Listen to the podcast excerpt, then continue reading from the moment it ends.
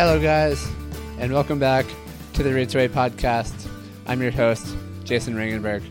Today, we have my great friend, Rhett Henry Baxter, one of the most talented musicians I've ever had the pleasure of seeing in person on campfire trips around the Southwest. He's goddamn the most incredible person that you could ever expect to see around a campfire. He's currently touring with his band Radio Ranch. They're going all around the West. Yes. The audio gets a little weird. Sorry about that. Transitioning to a new microphone. But here we go. Here is Rhett Henry Baxter of Radio Ranch. Thank you, guys. Love yourself. Roots away. You.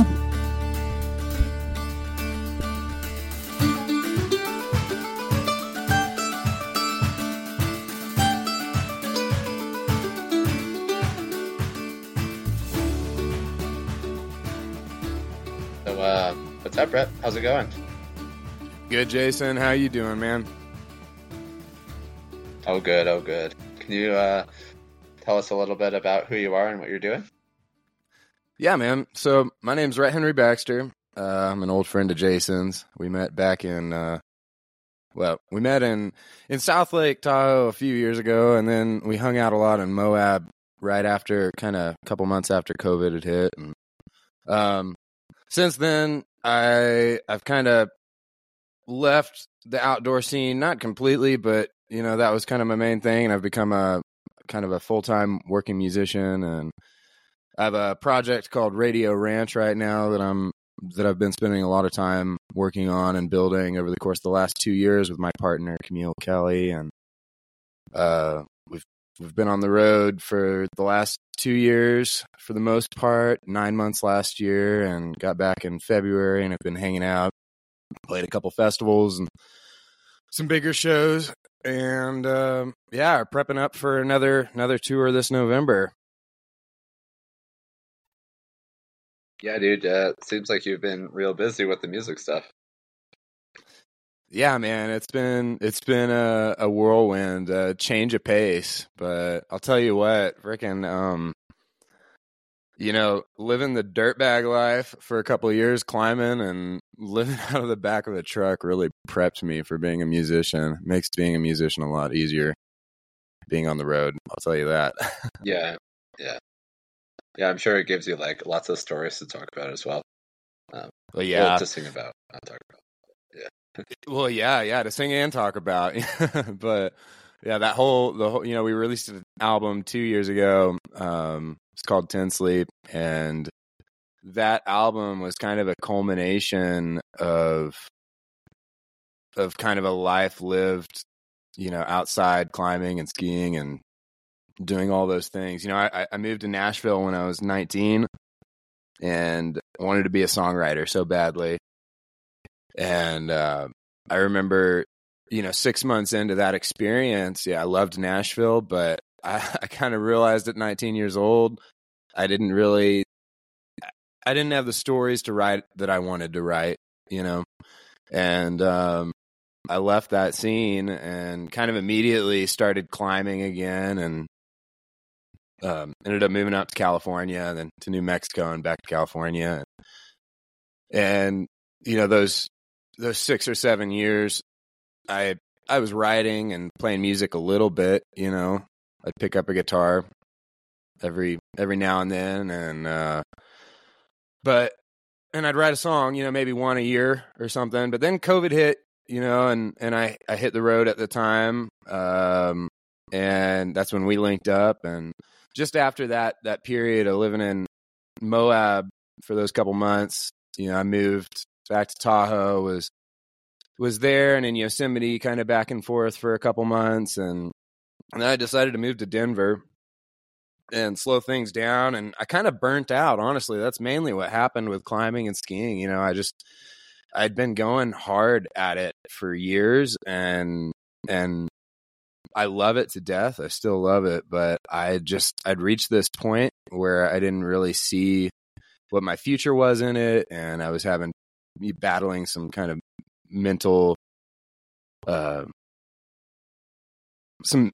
was just battling some anxiety, and as many people did during COVID. And I moved to Denver, and man, I just like poured myself into my guitar, and I wrote just song after song after song. And then I was writing so much that I was like, man, I wonder if I can write like 50 songs in a year. And you know, I came pretty close to that. I don't know if I hit 50, but, you know, I basically just poured myself into the guitar, and all those stories from those 6 years kind of fueled that first album. And that's when I wrote that first album. If you listen to like 10 Sleep, that whole album is the story of the people that I knew and the kind of life that I lived for a little bit. Yeah. I mean, 10 Sleep is still like one of my favorite albums of any artist ever. Oh, yeah, that's really sweet. It's pretty raw. It's kind of hard to listen to sometimes for me, but I love that album. I listen to it all the time. Yeah, well, so you moved to Nashville at 19, and you just didn't have any content, and now like traveling over, you know, how old are you now? Like probably 28 now. 28, 29. Yeah. Yeah. So yeah, over like 10 years of traveling in the West, of course, like you have content sort of to get that. Yeah. You know, yeah. It's so funny. I feel like when you're on the road as a musician, I have a hard time understanding sometimes how musicians write music and tour. And, I guess that's like why songwriting became a thing. You know, professional songwriters in Nashville were a thing because the touring musicians didn't have time or the bandwidth to really write songs back, you know, kind of during that revolution. And, but you know, I'm one of those people that you gotta go out and live a little bit and write from that and draw from that. And that's why I think a lot of people in the Americana genre are really blowing up and they're older because they've lived a little more, you know, and they have those stories to draw on. And that's the kind of songwriting that I've always been like really attracted to is, you know, people that are drawing from real experience outside of like music, because in the end, not a lot of people can really relate to like, you know, what you're going through as a musician on the road. You know, it's not enough to write about. Yeah, totally. I mean, as you kind of know, I think I went to Nashville pretty recently with my friend Jenny, and we experienced like so much music culture. It was pretty. It's like, an interesting culture there. It's like, yeah, it's like everybody's playing music everywhere, and everybody's trying to make it. It seems like, I don't know, but like it makes for great experiences. Yeah, no, it really does. Yeah, Nashville's an interesting place, man. That's a wild place, man. You got Broadway where, you know, those musicians are crazy down there. They straight up, you know, when you go into, you know, a club or a bar on Broadway, you know, those musicians are kind of like hired upon the idea that if someone shouts out a song, you can like play it on a dime. You know, if it's in the charts and it's a country song, you got to be able to play it. And you got everything from that to like the songwriter scene. And like kind of the alt country scene that's popping off right now, like Nikki Lane and all those cats in Nashville. And then you got everything that's happening in like the pop country scene, you know, and it's kind of a diverse place. Yeah, I know. Me and Jenny went there like our first day. Maybe it was our first day. Yeah, I think it was our first day. We like went to Broadway, and it seems like every single place you go in there, there's like lots of people playing music, like every single spot you go to. And this is what Nashville's like. Cool. Was that your first time in Nashville? Yeah, it was. Nice. Yeah, me and my friend Jenny went there because, I don't know, we were like both getting over a breakup, and we just like needed something to do to like take our minds off it, I guess. And yeah, we went to Nashville together, and yeah, pretty much like tried to do all of it. And we did pretty successfully with like all of it. Did you ever make it over to East Nashville and like the basement or anything like that? The five spot? No, I didn't. I tried to go to the Bluebird, but they were like super sold out. Oh yeah. Obviously, but yeah, no, it gets that way. Yeah, yeah. So you're traveling around, you're writing songs. What's like a really cool inspiration you had for a song that that you experienced? Like just like break through one of the songs, you know what I mean?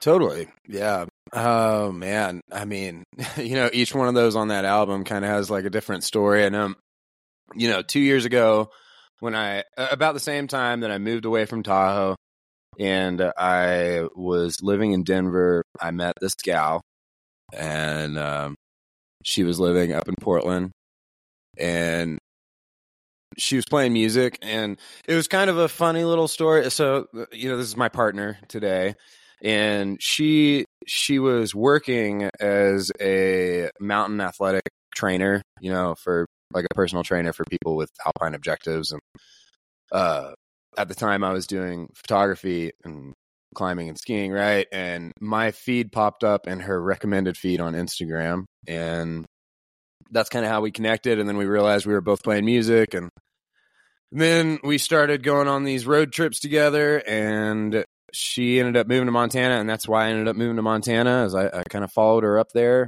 And, God, that sounded a little creepy there for a second. I swear it was, it was a mutually agreed upon thing. I was gonna, at the time, was planning on moving back to Nashville. She was like, no, I'm going up to Whitefish, Montana. I was like, all right, well, I'm gonna follow you. And I helped her move up to Montana, and then I went away for a few weeks back to the East Coast to help out some family. And I remember being on the phone in New Haven, Connecticut, and I had flown into New York, and I'd gotten off the plane. I had like a cowboy hat on, and it's kind of my uniform now, and boots. And and she'd called me and told me that Montana ain't the same without you. And I was like, son of a bitch, that's a song. That happens a lot with us. One of us will say something, and the other's like, oh my God, well, we got to write that right now. And that had happened with that. If you listen to that album, it's really a linear story. It's not too hard to kind of put together what had happened there.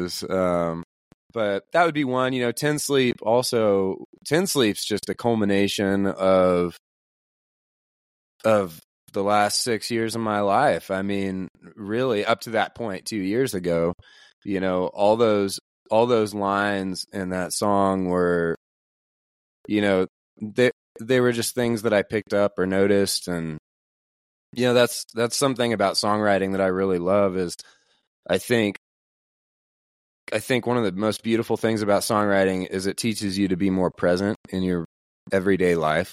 You start to pick up on little things. Like there's the line in that song, where I remember just driving down a couple of years ago, right before COVID hit, actually, I had gone down and I climbed, that pinnacle. What's the pinnacle out near Aspendale? Or I'd gone out and climbed Cardinal Pinnacle, and we'd gone out and climbed Cardinal Pinnacle, and I started at midnight. Started at midnight on the regular route, and I remember driving up though to that route and driving up to Bishop from Tahoe that night, like late after work, and I looked out my passenger side window and I could see the Milky Way, and the stars in the Sierra are unlike anything really. When it's dark and you're on 395, they're just glowing, and I mean, that's something that I think anyone would notice while on that drive, but I just I took a note of it, and I was like, all right, I'm putting that away. I didn't know at the time if it was going to be for a song or what, but it's kind of, the lines like that are, they come pretty naturally because it's just stuff that I notice. And that whole song is full of those things. They're not just made up. They're just little notes that I took over the course of a couple of years. And that's kind of how I like to build things, you know? Yeah. Yeah, no, I know exactly the song you're talking about. Yeah. I mean, all your lyrics are like kind of alluding to like things you've seen before. And that's like a very good thing for a songwriter. I feel like just like trying to make sense of the beautiful things in your life and make them poetic and put them to music. Yeah, it's amazing. And you do a really good job. I remember like the first time I saw you sing at a campfire in Moab, I was immediately like, oh, how is he not famous, first of all? Oh, man. My God. Oh, my God. Well, I appreciate that, Jason. I wish I could remember what songs were sung around that campfire. Cause I can't. I think I was a little inebriated, perhaps. Yeah, I think we all were pretty inebriated. It was a good time, though. Yeah, there was nights like that, man. Like, yeah. You know, I couldn't have written that album without nights like that. Well, yeah, I mean, that's what it's like, right? That's like how you get that inspiration. That's, you know, just like appreciating things very closely in every way. Yeah, I think it was like, I think Jenna went first and then you like came on and I was like, oh my God, this is insane. I think I told you that as well. Like, at the time, it was probably like at Willow Springs in Moab or something like that. Oh yeah, no, that's exactly where it was. Yeah, that's that campground is actually paid now, which is kind of lame. But oh no way, man! We're planning on stopping through there on tour in a month. I was like, we got free camping, y'all. I guess not. No, there's other spaces. I'll tell you. No, I'm sure. Where they are, but... I'm sure they're all. Moab will always be free. Yeah, I hope. Yeah, I mean, there's spots. I'm not going to blow it up for everybody to hear, but yeah, I feel that. I'll tell you later. But yeah, okay. So you've done your album. It released. You did your music video, which was amazing. By the way. Oh, thanks, dude. And now you're like touring pretty regularly with like really cool people. I saw you on like things that are like really huge, you know? Yeah, I mean, you know, we're trying to call in a few more. You know, we'd love to start opening for a bigger act, but you know, we were really lucky. We got to play Under the Big Sky Festival this year, which was just, you know, it was really cool. It was a 4-year goal 2 years ago. And, I remember we went to the festival right after moving to Whitefish. We'd gone to the festival and seen so many, you know, artists that, you know, are very aspirational to us. And I remember standing in front of the stage with Camille and being like, man, we're going to play this stage in 4 years. And, you know, that was right after we'd moved there. I was living in the Walmart parking lot in the back of my truck. And, a couple of weeks later, we recorded our first album and, you know, we brought my brother in to play the drums and, my buddy Zach Harden came in from Nashville at the time to play upright, and we recorded that album. And but yeah, and then, you know, 2 years went by, and, you know, we're not touring and playing clubs or anything like that right now. You know, we've been the last 2 years have been playing a lot of breweries, a lot of bars, you know. And you know, it's definitely a grind. And but it was really cool because we got back in February, and we'd found out at the festival last year that we were going to be playing this year. And so we had a lot of time to prepare for it. And yeah, July came around, and, you know, we played an early set. We weren't expecting too many people to come out, and we had, you know, thousands of people there, and it was a really, really special moment. And yeah, I'll never forget it. And I got to meet pretty much everyone else that played the festival, and there were some big names on there that, you know, I've been looking up to for years, and it was really cool to talk to them. And it was a really great time, really special. Yeah, dude, it seems to me like you kind of got there like almost overnight, a little bit. Like, oh man, I wish like it felt that way a little. And then, I mean, it is a trip. I mean, to me, it's yeah. Well, it is funny, you know. I have so many. I have so many people. Go ahead. Oh, sorry. I have so many people that hit me up, you know, and they're like, I don't know.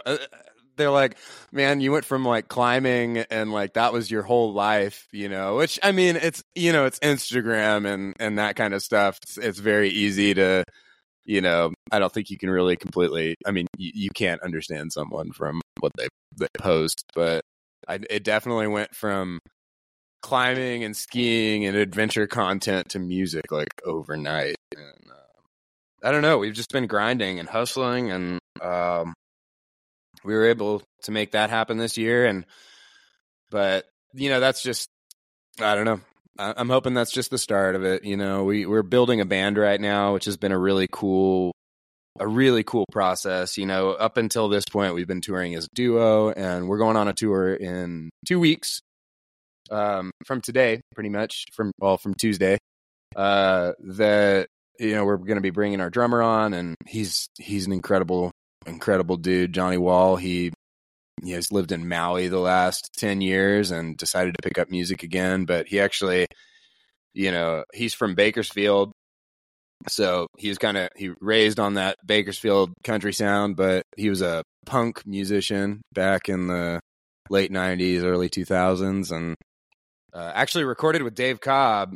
And Dave Cobb is, you know, he's one of our dream producers, and has produced, you know, Chris Stapleton and freaking, I mean, everyone, you know, anyone within the Americana country space that you really admire probably has done a record with Dave Cobb. And our drummer freaking recorded one back in 2000 in LA with him. And so it's just been super serendipitous, and we've been really lucky, and he's coming on the road with us. That'll be a good little, you know, way to test the waters. And we're going down to Austin and back, and then next year we're going to be trying to put out a new album, because, you know, I love Ten Sleep. I love that album, but it's pretty raw. It's pretty raw. We didn't really have a producer. We didn't really know what we were doing. Honestly, we recorded it within, you know, a month or two of really getting back into music.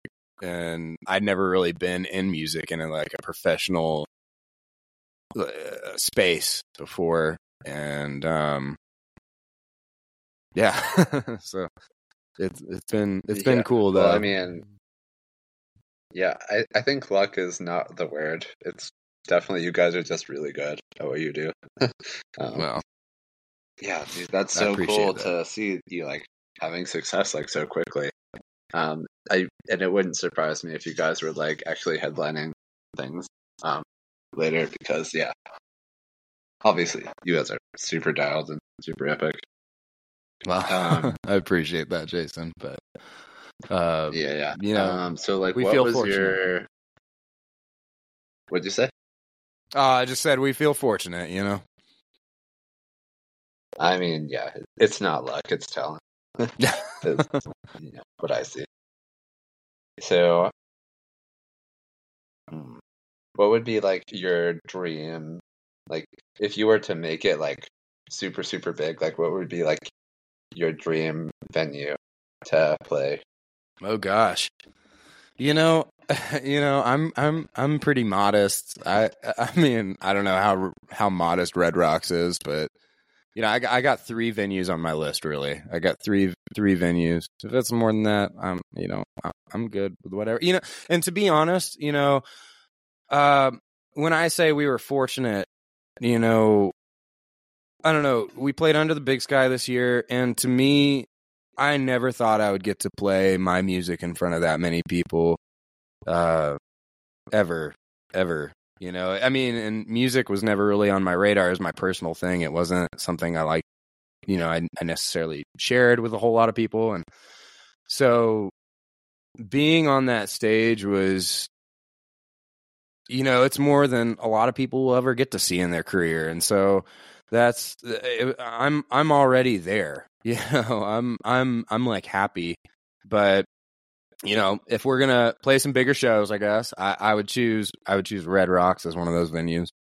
I'd choose the Gorge, and I would choose Kane's Ballroom in Tulsa, Oklahoma, because that's where I'm from. And Kane's is just, you know, it, to this day is still maybe my favorite venue, you know, in the world. Yeah. Yeah. I was thinking like the Gorge and Red Rocks is probably the like most iconic one.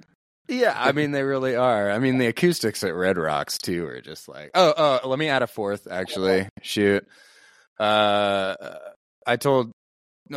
said she'll only marry me if I propose to her at the Ryman. So the Ryman is on that list too, otherwise I'm never getting married. Otherwise, yeah, no, we're screwed. Nice. What's your like favorite part of performing in front of like a lot of people? And like, I guess, yeah, what's your favorite part and like what's your process like to prepare for it? Oh man. You know, I've been performing since I was a kid. So I don't think too much about it. I don't know. You know, I grew up going to a music school, a conservatory, Barthelme's in Tulsa, Oklahoma. And I started from a really young age playing violin, and I grew up in that, you know, from that age, I grew up playing, you know, recitals and shows. And honestly, there were a lot of people that came to those, and I don't know. I think from a young age, you know, I remember back then even being nervous, but I feel like when the pressure was on though, it's kind of like climbing, like in that sense, like, you know, the pressure kind of comes on and then you just do your job, and you're able to do that job because when you're performing, you know, you're just in the moment. You're not thinking about it. You don't have to think about it. It kind of just, ideally, you're not thinking about it, and it just comes, and you just do it, and you kind of try to live in that moment and in that space. And just like climbing, you know, you're going to do a big alpine route. You're not. I mean, you're thinking, but you're also just there. You're not thinking about anyone else. You're not. Other than your partner and yourself, you know, everything else is meaningless except for the climb and there. And that's like how it is with performing, you know, you're just there. And, I think you're just trying to, in my mind, when you're performing, you're just trying to create a connection, you know, and that's like your job. So yeah, I guess that's how I would answer that question. You know, I don't know. It's a weird one for me though, because I've just been doing it for so long. But in the end, you know, the goal is really to have fun and enjoy yourself and try to connect with people, because that's the whole point of music, you know. Yeah, totally. So yeah, you go up there and you're kind of just like executing. Yeah, it's execution like, at that point. And, yeah, and ideally, you know, that's the point of rehearsing, you know, is, you know, you rehearse, you get technically where you need to be, and then the performance isn't about, you know, the performance is just execution, but like your mind isn't on that execution. You rehearse so that your mind at the performance is on the connection and not the execution. Yeah, you're just like going through the motions that you like rehearsed forever. Yeah. So that your energy can be spent on, you know, on being present. Yeah, you just like memorize the material and like, okay, like we got this. Yeah, and like the band's got this, and we've done enough practice. We know how to go up there. And let's just go have fun and like, you know. make this a really good time for everyone. Totally. Yeah. So, can you talk a little bit about like how the road affects you, like when you're traveling for music? Yeah, man. Yeah, I mean the road, the road. Like I said earlier, I think climbing and loitering in the back of my truck in places for months on end was a really good little preparatory course for music, because music's a lot easier, a lot easier than that. So, but I definitely, it challenges me. I love being on the road personally. Right now, I've got Camille. We don't have kids or anything, so it's very, I feel like I can be present on the road, and I like, I'm really trying to be present on these tours that are upcoming, because, we're trying to have kids in the next couple of years. And, right now I don't have to worry about, longing for home or anything like that, because I'm comfortable on the road. That's kind of where I thrive, is on the road. I love being on the road. I've always loved being on the road and not knowing, necessarily what things are going to look like, or,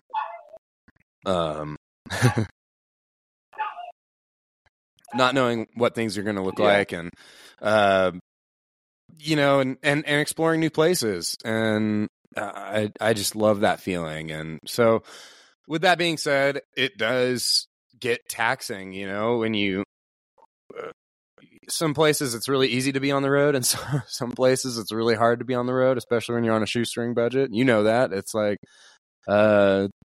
being in the middle of LA and trying to find a free spot to camp after playing a show that was just okay.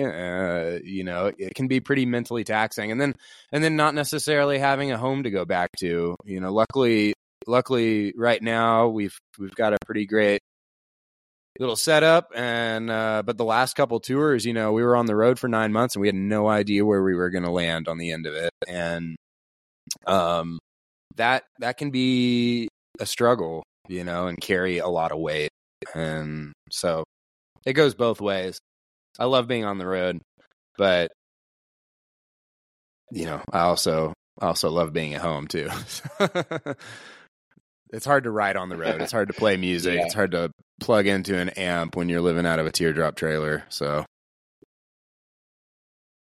yeah, totally. Like, and I think you're probably going to be on the road for like a long time, because like your band is really good now, but probably is going to get like way better. And I'm sure you're going to be going through a life of like having to do that all the time. So it's nice that you like it. Yeah, no, it is a good thing. I like it. Well, it's great. My partner also, we're very, we get very antsy when we're here longer than like 3 months, man. We're like, okay, it's time to go, it's time to go somewhere new. So touring is kind of the best thing, because we get to, it's like, my ideal is like a month on, a month off, month on, month off. It's just, it's kind of nice. It's kind of, it fits me. Yeah. That's for sure. Mm-hmm. And I'm sure it fits Camille as well, obviously. Do you guys like have a house in Whitefish, or? Yeah, man, we have a little right now. For the time being, we have a little cabin up on the north end of Whitefish Lake, and we're about 100 feet of the lake, away from the lake. I'm looking at it right now through my window, and it's a nice spot to. We got really lucky to find this place and have it over the summer, and our rehearsal space is just. You got so much light, and it's really easy to write here. It's really quiet too, so it's a good spot. Yeah, like how many times a week do you rehearse? Like what's your schedule there?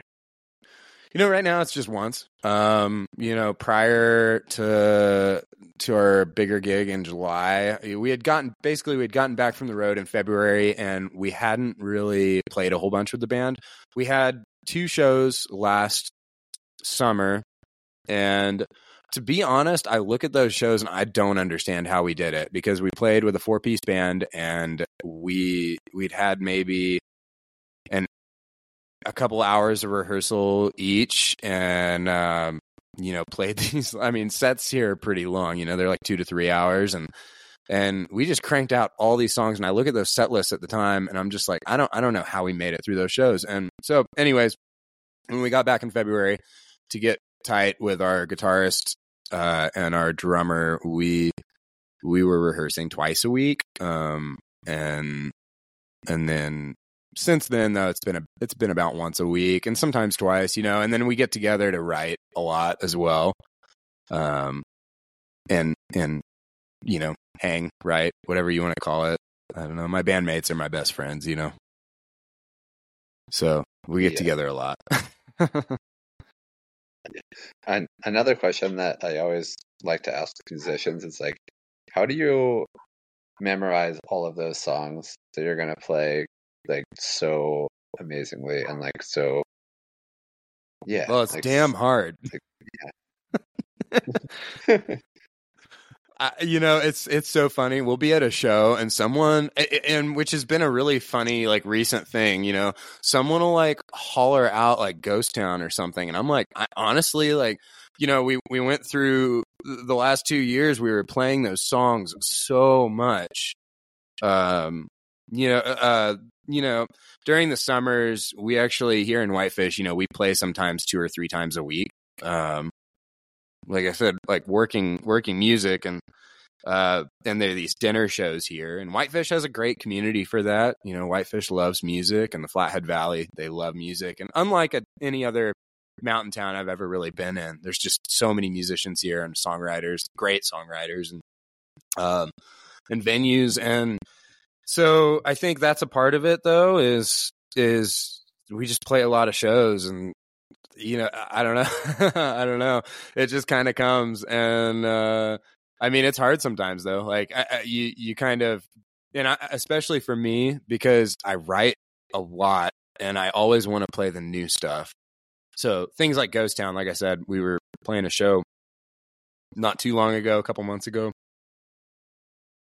And someone from the crowd like requested Ghost Town, and I was just like, man, I haven't played this song in a year. And that was kind of crazy. It's funny. Like, I mean, it's hard to remember 3 hours worth of music. But you kind of just do it. You play it enough. I don't know. I've played Ghost Town like probably 1,000 times, but I still sometimes have problems remembering it. It's weird. Do you ever like mess it up? Oh God, yeah. Oh yeah.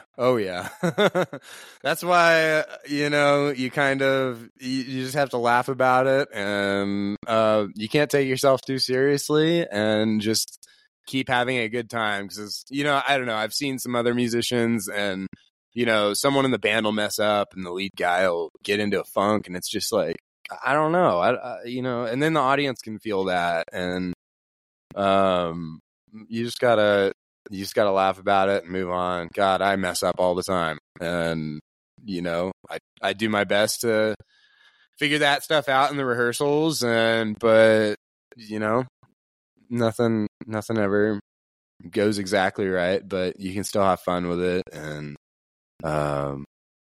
yeah, that always gets interesting, man. Sometimes I'll mess up, and then I don't stop and start over, I'll just like freestyle some lyrics, and I'll tell you what, I could never rap or anything like that, because my freestyle lyrics are terrible, but they usually make people laugh a little bit. So yeah, I mean, I think the audience like doesn't notice as much as maybe you do, but yeah, exactly. That's the other part of it, Most people are vibing. They're not listening to every single word you say. At least up here. I don't know. Down in Texas, it might be a little different, but... yeah, maybe in Nashville, too. They know what you're doing, but... I don't know. Yeah, dude, I mean... I've just been following, like, everything you've been doing lately, and it's, like, really intriguing. Yeah. So let me ask you this. Does it ever get like super tiring? And do you ever have like, do you ever like go back on like, should I be doing this? Or is it always just like, yep, I'm going forward. Like, this is amazing. I love it. Yeah, man. I mean, sometimes my brain is, you know, it asks like, okay, you're 28, you know, and you know, to be honest, you know, I might be I'm a songwriter, but you know, I know, you know, I look at a lot of people that play guitar, you know, and I'm not those guys, you know, I don't know, like, you know, I'm not the best guitarist. I know I'm not the best performer, but I love music, and I've been doing it since I was a kid, and it's something that's always been in my life, you know, and that's kind of what I always fall back on is all those years I spent in Tahoe where I thought like my life was leading to professional alpinism and photo and video work and, you know, all that stuff, which was still a creative pursuit. And I still love those things. Like I'm still working with some brands and doing photo and video work. And, you know, I still hold that close.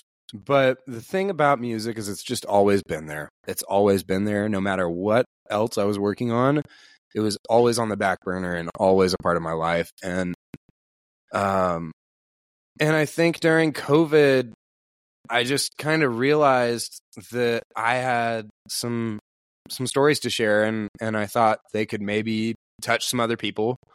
And even if they didn't, I like had to follow through with it for myself. Like I had stories that I had to get out of me, and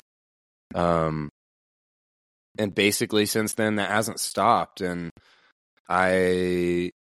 I don't really burn out from music, you know? I mean, sometimes I burn out a little bit from dinner shows, like, but those are what pay the bills here, you know? We don't have too much rent because our dinner shows cover most of it, and that's hard work because most of the time up here, you're not really playing to an engaged audience. You're playing your background music for their dinner or the brewery or whatever, and that can get really exhausting. But in the end, to me, the best job in the world is still playing to a room with no one in it. You know, it's still, if you put aside your ego, you know, that's the only place that sometimes hits me a little bit. You know, it's still the best job in the world to me. And when there are people there and you have those really good nights, it makes up for everything else. And in the end, I get to do it with the person that I love, the people that I love. And, yeah, you know, I don't know. It's not something that I ever really, I don't second guess it. Yeah, that's awesome. Like, you found, like, the thing you really love, and you don't second guess it. Yeah, it's not like you're, like, going through life, like, oh, should I be doing this? Should I not be doing this? You're like, yes, I should be doing this. And yeah, and I think another part of it, too, is, like, I think I have a good ability to separate the creative from the business part of it, too, because, you know, making music is obviously the part that I enjoy, like the making and the performing, but right now there's a lot more that goes into it. You know, we book all of our own tours. We're the ones financing everything. We're booking everything and marketing and just every, you know, it's all independent. It's all on us right now. And that's a lot of work. And I think that's where some burnout can come from. But for some reason, I am able to kind of separate the two, and I'm not letting the, you know, at least not yet, the business part of it isn't really affecting the creative joy, you know, and I'm hoping it stays that way. Yeah, well, I mean, once you get bigger, then you don't have to deal with that as much, I think. Ideally. And you will get bigger. Your music is amazing, so yeah. Yeah, dude, I'm so stoked that you like found something that like you're very good at and that you will continue to love for the rest of your life. Like that's kind of the dream, you know. It's like that's what we all want to find. It is the dream, you know. We talk about making it all the time, like what it means to make it, and you know, I have goals, obviously, but you know, I'm sitting in a cabin on the north end of Whitefish Lake. I get to ski all winter and go up to Banff and go to, you know, climb the Bugaboos in the summer next year, and you know, in between tours, and I get to go out and play music and make money, and you know, I'm still working at a brewery 3 days a week, but you know, I'm pretty damn happy, and you know, that's, to me, that's making it. So, you know, we have a long way to go, but you know, I'm just so grateful for everything we have right now. Yeah, for sure. I mean, and you get to travel a lot, and you know, the music just makes it so you can keep going, you know. Yeah. Pretty sweet. Yeah, man. Yeah. Yeah. Like, what's your definition of like super making it? Just like making a living doing it, or do you aspire to be like on top of the world, or like, yeah. Oh man. I, you know, for me, I would be happy if I could pay for a family. Yeah. You know, totally. That's making like it. If I freedom of time, I'll never work a 9-to-5 in my life. You know, I'm whether it's music or something else, like time is so important to me, and but family is important. So, you know, being able to have freedom of time, being able to go where you want, and do what you want, and be able to support a family with that is, you know, that's making it in my mind. Yeah. Yeah, you don't need to like be super larger than life, just like quite enough to be able to support yourself, your loved ones, and not have to. Yeah, exactly. Most of my friends would probably tell you that I'm enough already anyway, so. Yeah. I mean, and that's kind of like what the podcast is about. It's like exploring like ways to do that, you know, like ways to not have to work the 9-to-5, ways to follow your passions and like be able to make it in like the way that you want to make it in general, you know? Yeah. Yeah, no, it's a good thing. Yeah. There's a lot of great stories out there, man. There's a lot of great stories. Yeah. I mean, you're a great story. I think most people I've talked to have all had like great stories, which, I mean, I'm personally like very happy that I know all these like amazing people that I can like, you know, coax them to like be on this podcast and talk to them about it. But yeah, I mean, there's a lot of passion out there. It's very inspiring in like tons of different ways, especially like ways that I don't know how to go towards. It's like you with music, I have no idea how to do music things, but yeah, it's been quite fun.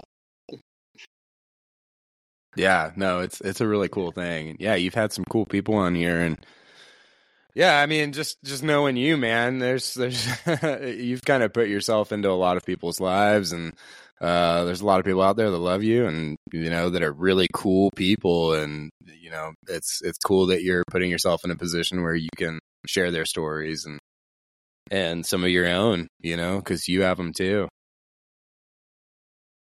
Yeah.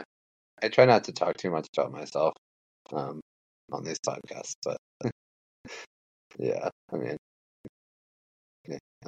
Also, I'm like kind of going through like multiple back-to-back breakups, and it's like not been that fun. So I'm really enjoying like just doing the pod and, you know, talking to people, and yeah, I don't know. I love it. So cool. Yeah. Oh, that's a good thing, man. Yeah, so what are you looking at right now? You're in Whitefish. You're like staring out the window. What do you like about Whitefish the most? Oh, man. You know, moving here, the first thing that came to my mind was the community. It's, you know, it's just really, I met so many people right off the bat. You know, I think the first night I was here, Camille and I went over to this bar that's actually not around anymore, but they did an open mic every week, you know, and it was the first time I'd played any songs in front of anyone, not around a campfire in probably a decade. And so I went out to that open mic, and I remember meeting multiple people that night. And you know, one of them came up and he gave me his business card, and he was like, "Man, if you ever need a cup of sugar, you just call me." And you know, him and his wife are you know, some of my closest friends, and just everyone here is, for the most part, you know, within Whitefish, the community is just really supportive of each other. Like the food bank here is unlike any other I've ever seen, you know, for instance. Like that's just one thing, but like community events and the locality and like eating, you know, you can really eat close to the ground here, if that makes sense. You know, you could go to Safeway, and stuff there is more expensive than going to the 3rd Street Market and picking up beef that was sourced from like a mile away at a ranch, and eggs that were, you know, again, they're from like a mile away, and the produce and just everything. And, you know, we were a part of the community garden this year. Camille was, and we grew a lot of food, and it's just, it's really easy to feel a part of a community and to feel it's just wholesome. And I love that. I just love that. And, you know, it comes with its caveats, you know, like, there's more outdoor access in Montana probably than, you know, I mean, I don't know the statistics, but more than like a lot of other states, I mean, most other states really. And we live 30 minutes from Glacier National Park, which Glacier is its own thing, and it's huge, and it stretches up into Canada. But even outside of Glacier, you have the Bob Marshall, and you know, it's just millions and millions and millions of acres of public land. And but access for climbing isn't great, and access for backcountry skiing isn't, you know, what I'm used to. You know, after living in Tahoe, it's really hard to find those things. Like RG Light is not granite, that's for sure. But that's not necessarily, you know, we travel and we get to climb, you know, like last fall was really special, man. We were going through California, and we played the Iwani on Thanksgiving, because we were in Yosemite for Thanksgiving, and we were like, all right, well, we could either eat like steaks at the campground there, or we could go try to get a show at the Iwani. And we got a show at the Iwani, and they hadn't had music there since like the 70s apparently, and that was just like such a special night. And we got to climb, you know, and so we still get that. We went up to Banff and did a multi-pitch, you know, a couple weeks ago, and that was really fun. And so that's still a part of our lives, but that's like the one thing that's missing from here. Otherwise, it is just paradise, because I mean, it's beautiful. I mean, it's so beautiful. And especially I mean, it just snowed. It's October, which is kind of a little frustrating. But, man, fall has been long and beautiful. And the cool thing about Montana, too, is it's kind of like the Pacific Northwest. You know, you get all the larches. So it's not just aspens that are turning. It's, you know, all these trees that look like just pines and evergreens. They turn yellow, too. It's all the larches. And it's stunning here. It's absolutely beautiful. And then outside of that, the local community for music is just really good. You know, there wasn't, from what I understand, you know, I wasn't seeking it out a lot, but I remember in Tahoe, the music scene basically consisted of like, and don't get me wrong, I love reggae and I love jam bands. I love the Grateful Dead. But man, everyone there wanted to play reggae or the Dead. And I just like, you know, it's hard to find a mountain community that's really, really into like all kinds of music, and Whitefish kind of checked that box for me, because everyone here is just, everyone loves music, and that's like a really cool thing. But yeah. Sure. It's getting a little better. There's some grass in some country that nice. It's kind of coming in, you know. You know, we got a couple local bands, like, you know, I'm sure you know, like Boot Juice. Oh, yeah. Dude, Boot Juice just came through Missoula, I think. I saw something. I remember seeing them years ago at D-Sky. Yeah, D-Sky is like where that kind of all goes down now. Is it? Nice. Yeah. It's a good spot. Yeah. It's still going. Yeah, love that spot. Yeah, dude, I'm like just so inspired by like the lifestyle you've like made for yourself, and you know, your beautiful girlfriend, your beautiful life. Are you guys gonna get married soon? Are you married? I don't know. Well, like I said, I'm not allowed to propose unless it's at the Ryman, so.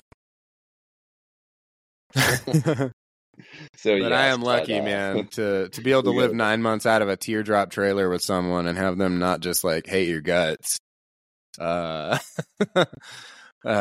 She inspires me so much, and she's a great songwriter, and no, I'm very blessed to be in the place that I am right now. Yeah, dude, you're thriving.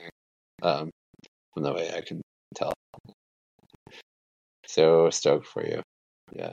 Oh, thanks, my friend. I know, like, living out of a small vehicle with somebody is quite hard. Like, I did Burning Man with my partner at the time, and it was hard. Like, we didn't really get along that well. Even just a week, so...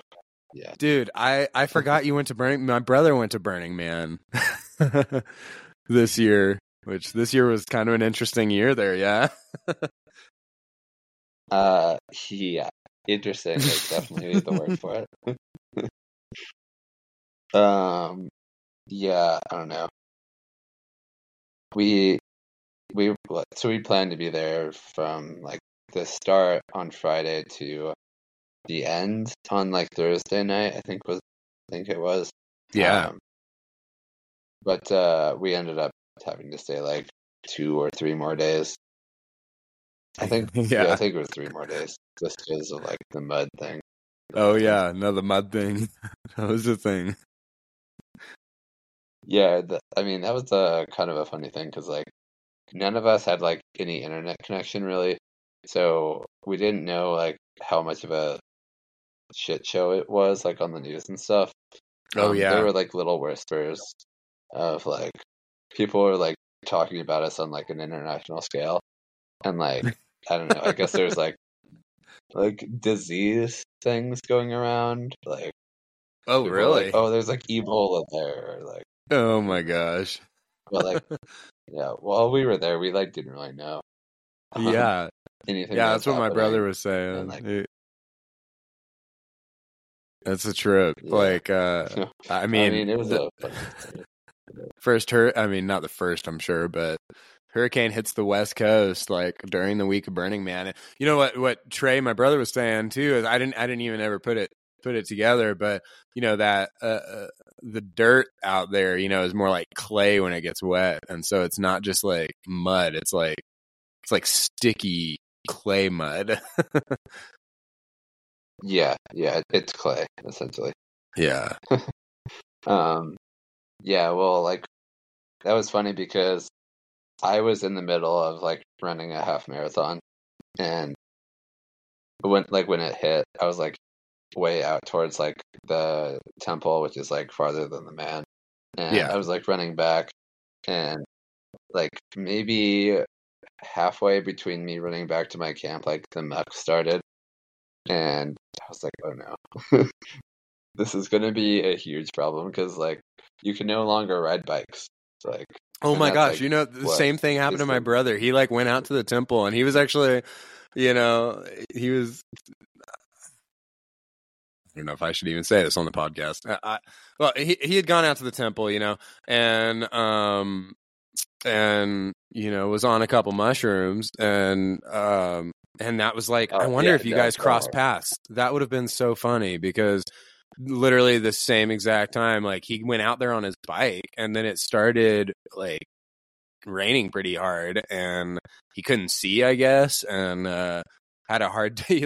He went the opposite direction of like the way he was supposed to go, and ended up having, I don't know, it turned into quite the journey, I guess, but that'd be funny if y'all crossed paths at the temple. Yeah. I don't know. I was pretty sober. I don't know. I had a pretty sober burn, as far as like drug things. I definitely like drank a lot of alcohol, and like I did some ketamine and stuff, but like I was pretty sober, like as far as everybody else was. Yeah. So I don't know. We might have like saw each other running back after that, but yeah, I don't know. Yeah, but like the thing was like, okay, now we're stuck. It's like, oh yeah, you know, we have at least 2 days to like get the playa like back to normal so that we can actually drive. But it was so surprising like how many people tried to drive out. They should, and then that became like that. Kind of a, you know, people were mad, you know, I mean, understandably. Yeah, everybody was pissed. Yeah. I mean, like there's like the radio station there that everybody like kind of tunes into for like news and stuff, and like that became like a huge thing. That like on the radio they were like, if you see anybody trying to leave right now, yell at them and shame them as much as you can, because it's gonna make Exodus like way harder. Like we're all gonna have to be here for way longer, and like people are just stuck. Like one night there was at least 300 vehicles like stuck in the mud. Oh my gosh! At least that's what they said over the radio. Wow. And it was kind of, we were just all kind of just like, yeah, just like stop, like don't try to leave right now. Like, cool, if you have to go to work, like it's international news, people will understand if you're late for work. So yeah, and I talked to a guy that had been to Burning Man for like, you know, 20 years or something, and he was like, dude, if this was my first year, or if last year was my first year, I would have never come back. Like, like this has been a shit show the couple days. It's not normally like this. Oh, okay. Well, I mean, I'm still kind of stoked, but yeah, you know, it was my brother's first year, and I know that he's really excited. He he'd got a grant to do a piece of artwork there in Colorado, and took it out there, and he was so stoked on it. I mean, house music isn't really his jam. He's an EDM artist, but he loved it. You know, he had such a good time. I know. I think he's there. He's gonna be going back. That's for sure. I'd go. Yeah, I think I could only make it a couple days, though. Yeah, I mean, it's expensive, so I would say like definitely like go the whole time. Yeah, like the barrier to entry ticket is like, I don't know, $700 maybe. No, it is a lot. Like, if you want to bring a vehicle in, and then like you have to buy all your food and supplies as well. So yeah, and then like if you're joining a camp, then there's camp dues involved. Like, I don't really think you can do the burn for less than like $1,000. Yeah, it's probably like the like cheapest you could possibly do it. But then when you get there, everything's free for a week. So. Yeah. It looks like a lot of fun. Yeah, it's crazy. It's just it looks interesting. It looks wild. It looks like a otherworldly kind of experience.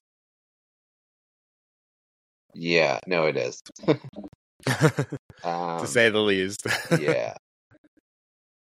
My advice would be like, don't bring a partner that you're not like really, really, really solid with, because there's like so much temptation. Yeah. There's like a lot of drugs going on and lots of sexy people and lots of openly like sexual things that happen. And yeah, I would go single, or like bring somebody that you're super duper duper solid with. Yeah. If you're bringing a partner. Yeah. I think it would be fun to do, like, I don't know. I love the artistic expression part of it. You know, I would love to do like a float. I think that would be so much fun. I'd love to do a float with a stage and then like drive around with the band. That would be fun. That, in my eyes, that's like, that sounds like a vibe.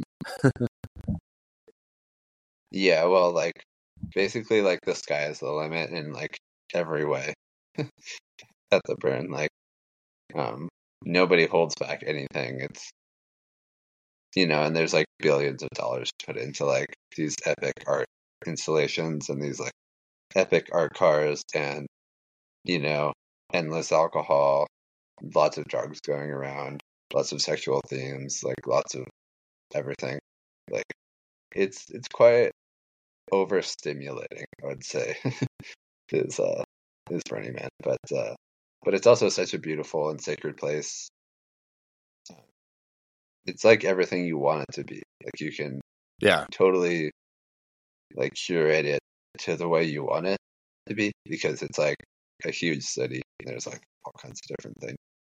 I mean, like my burn was mostly sober and I like ran a lot and I like did like fitness challenges.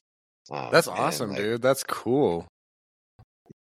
Yeah, and like worked out a lot and like boxed a lot, and like yeah, I was like, you know, it like the burn is anything you want it to be, but there is a lot of temptation to go in any way you want to. So yeah, that sounds like fun, man. Yeah, you've been into boxing. Yeah, there was like a boxing camp that I went to. It was like kind of like an MMA sort of like camp thing. And dude, that's wild. That's like not what I think of when I think of Burning Man. Dude, the thing is like there's everything. Yeah. Like, no, that's so cool. Yeah. Well, like when you think of it, it's like Lake Tahoe is 25,000 people. Yeah. Burning Man is 70,000. Yeah. It's a city. Like there's cafes, restaurants, bars, pretty much everything you can think of, and like you can curate your burn like to whatever you want it to be, because there's basically every activity, like volleyball, baseball, football, like everything. That's so cool. Yeah, boxing. Like people set up like huge gymnastics structures. There's like high lines. There's like simulated base jumps.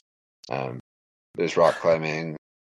It's like basically anything that like a normal city, like a really cool city would have. But it's all like there just for a week. That's a trip. That's so awesome. Cool.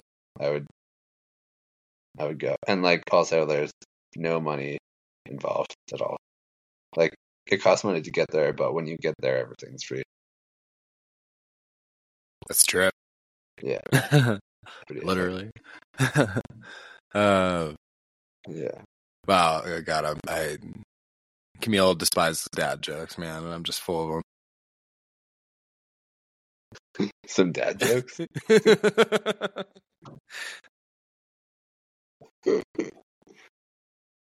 What's a dad joke? Tell me a dad joke.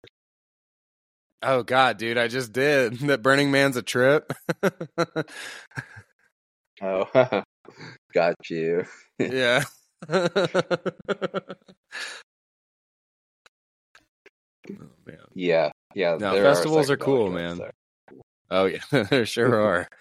but no, there aren't. So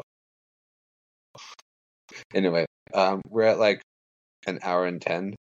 This is like usually where I ask if people want to keep talking or if they want to get back to their lives, sort of thing. So, well, dude, I have. Yeah. Today, to be completely honest, my week has been insane, and today is my rest day, and I am happy to talk as long as you want. It's good to talk to you, brother. Like it's been way too long. You know, I've been wanting to run into you the last couple of years, and that opportunity hasn't really come up. So, you know, I'm happy to keep talking with you. Okay, cool. Yeah, I have to go to work at 4. Yeah, I don't want to keep you too long, Jason. Well. Oh no, I have like hours. But yeah, man, like I guess like what are your like aspirations in climbing or like the outdoors world? Like do you have anything that you're like super stoked on that you would like love to do?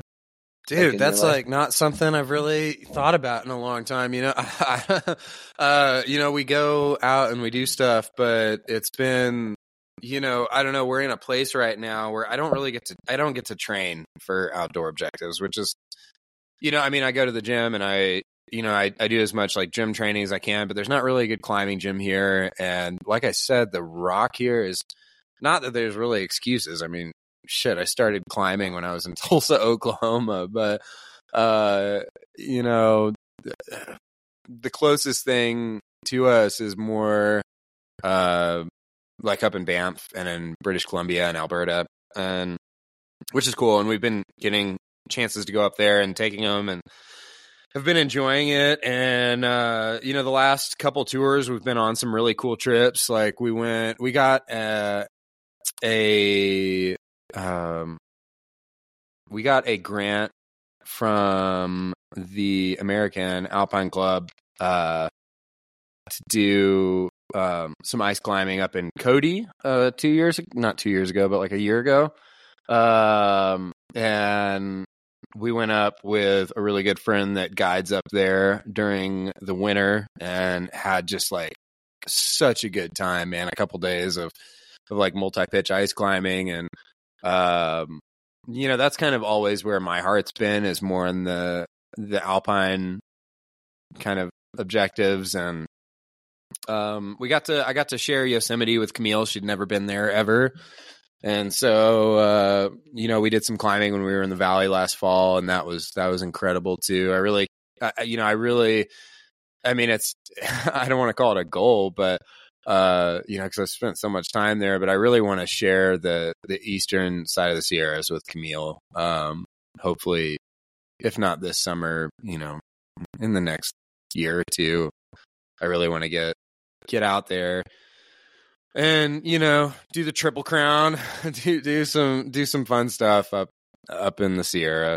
I just love the Sierras so much, man, and I miss them. I miss them to death. I miss that granite and the long days, and you know, it's a little scary here doing. I mean, I don't know. It's weird moving here. The only qualm I really have, other than access and whitefish, is dude, there's just grizzlies everywhere. It's like the highest concentration of grizzlies anywhere, and so doing solo activities is like, or like long solo days, which I used to do in the Sierra. You know, I'd go out and do like a 30-mile like run / scramble, you know, and here you can't I don't know. It's a little scarier, honestly, to do that kind of stuff. And so it's been kind of tough. And that's why I mean, I don't know how long we're going to be in Whitefish, because Camille and I are both craving more of that in our lives right now. We're being drawn back to that a little bit, but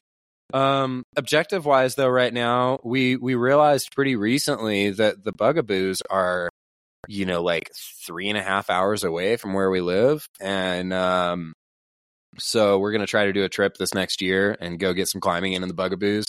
And that's always been like a huge dream of mine. You know, they're some of the most beautiful mountains in the world, and they're at our doorstep right now, which is crazy. And so that's kind of on our list. And you know, we're going to try to make the most of the ski season. You know, we're both skiing, and Whitefish is it's a small mountain, but it's a really good mountain. And the beautiful thing about where we're living though is, you know, it's just a hop, skip, and a jump to, you know, some of the best ski areas in the world. Like, so we're going to try to make the most of being so close to Canada. We're going to go up to Banff and Alberta and go ski like Revelstoke and Kicking Horse and Rogers Pass in the spring and a few other places. And the beautiful thing is Canada loves music too. So we're going to try to do a bunch of little trips this winter. Since we're going to be here and not touring, you know, we're going out on tour in November, but when we get back, we're going to try to make the most of things and go up and play some shows and then ski and just kind of take advantage of where we're at right now. You know, I don't know if we're going to be spending another winter in Whitefish. We might be. You never know. If I've learned one thing from the past few years is I don't think I could ever guess where I'm going to be in a year. But yeah.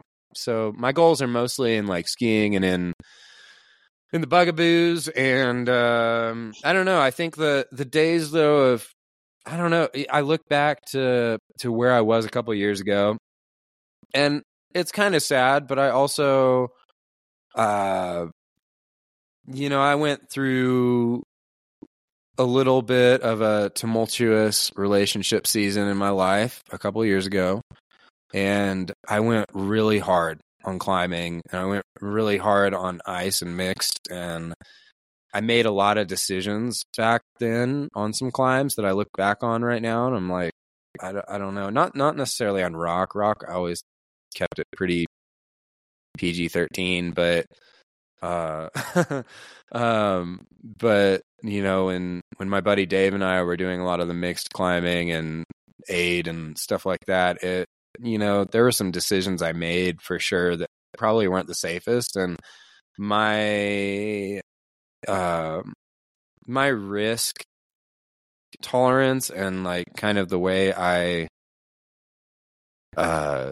look at risk has definitely changed over the last couple years, I think. And so, I'm not getting after it, and I probably won't ever get after it as hard as I did there for a second. Or if I do, it won't be in the same. I don't know. I have a different mindset now on a lot of that, and yeah. But we're still getting after it. We went and climbed and skied Hood for Camille's birthday in May this year, and that was a lot of fun. And that was the first time I'd got to go up the pearly gates and be on Hood, and like what a fun mountain. And I know she wants to share the Cascades because that's like her stomping ground, and I'm excited to explore those. And but yeah, man, I don't know. It's kind of, you know, at this point I have objectives, but I also I'm just happy to have fun in the mountains. You know, it's not the part of my life anymore where I feel like I need to really push things, you know?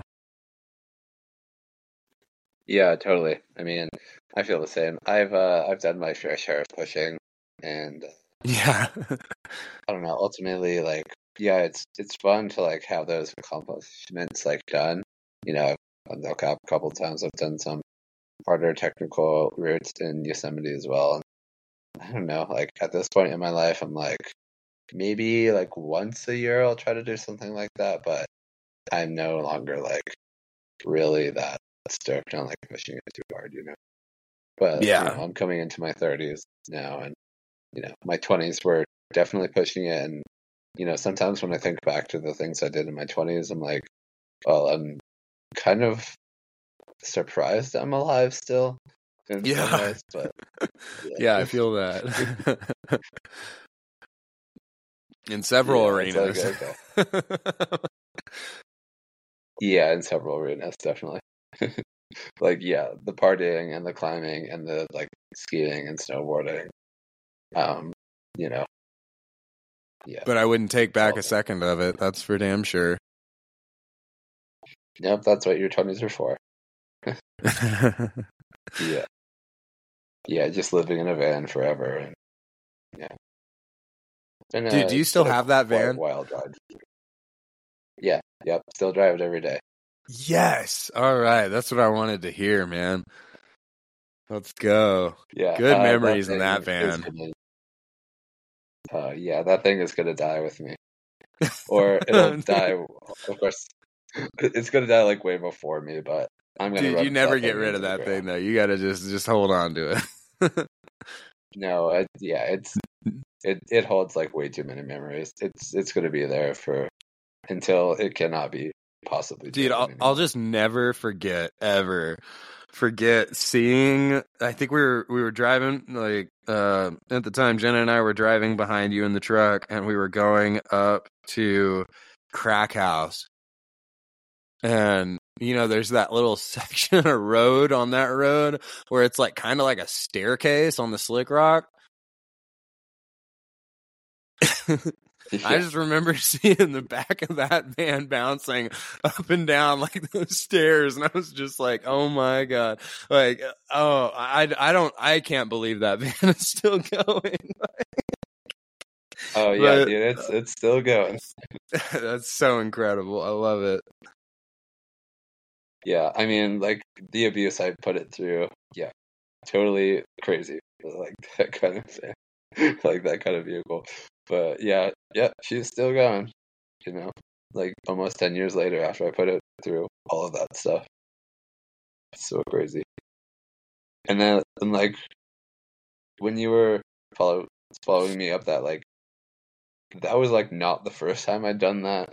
Oh, I know it was. It was like yeah. You were way too confident for it to be the first time.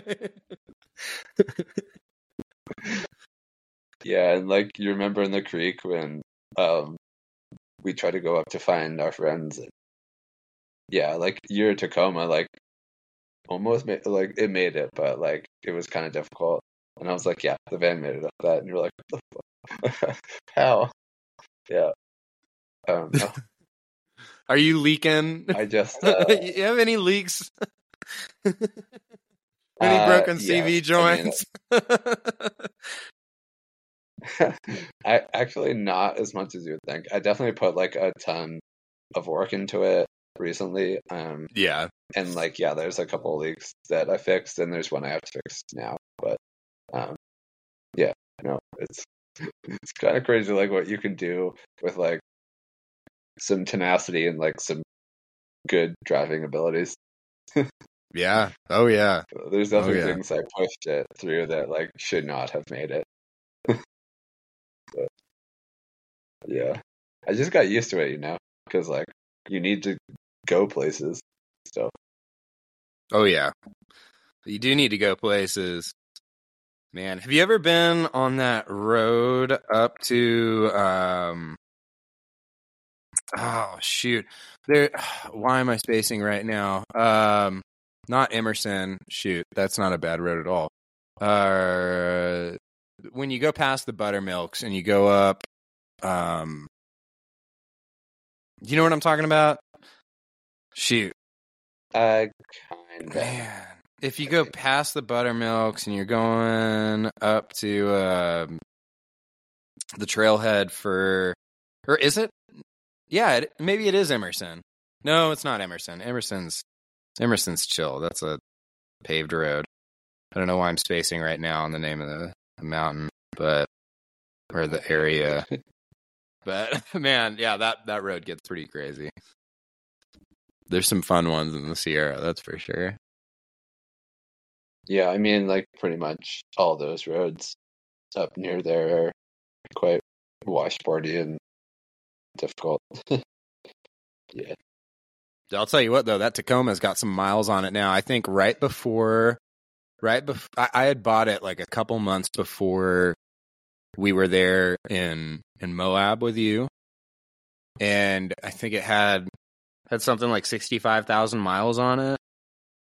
And man, it's been like 2 years, I think. And I'm at 200,000 miles. And it's kind of a trip. You've been driving. Yeah, I put almost 150,000 miles on that thing in like 2 years, which is insane. Or I guess a little more than that, but yeah, kind of a trip. Yeah, that's way more than me. I think I bought the van at like 125, and it's now like 190. And yeah, like in almost, I think it's been like 8 years since I bought it. Yeah, I only put on like that much. But yeah, to do that in like the time you were describing, it's absurd. It's like a lot of driving. Yeah. Oh man. Yeah.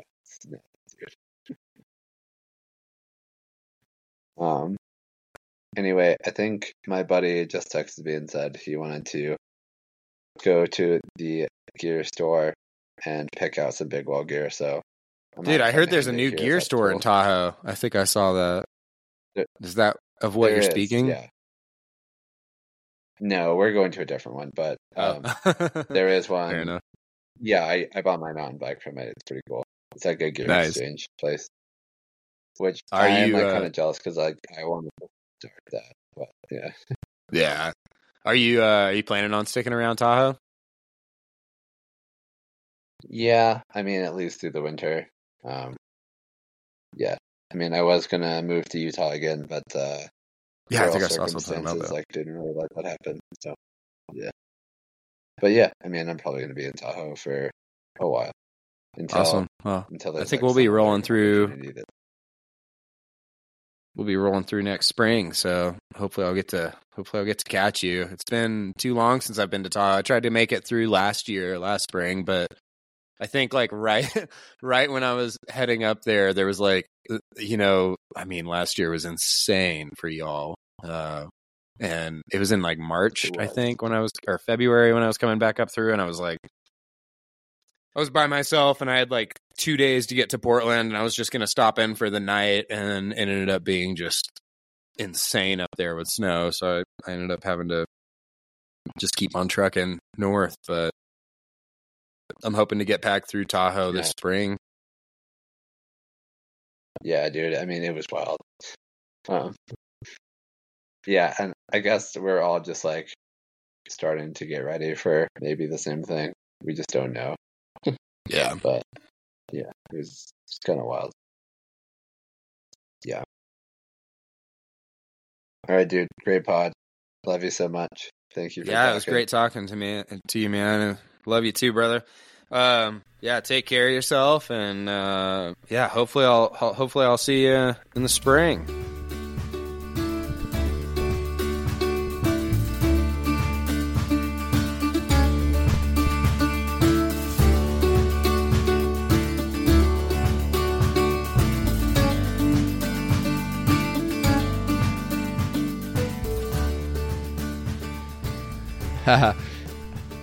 I think there is something so cool about being able to interact with like musical artists that you really, really enjoy. I think even if I hadn't met Rhett and Camille, I would have already found them on Spotify or something and been already in love with the music they've made. And I'm so lucky to be able to know them. And I hope that you guys will be able to connect with them, Radio Ranch, and listen to it and connect to it as much as I do, because I really love them and they're really cool, and I think they're going very far. Thank you again for listening to the Rootsway Podcast, Jason Ringenberg. Love y'all. Love yourself. You.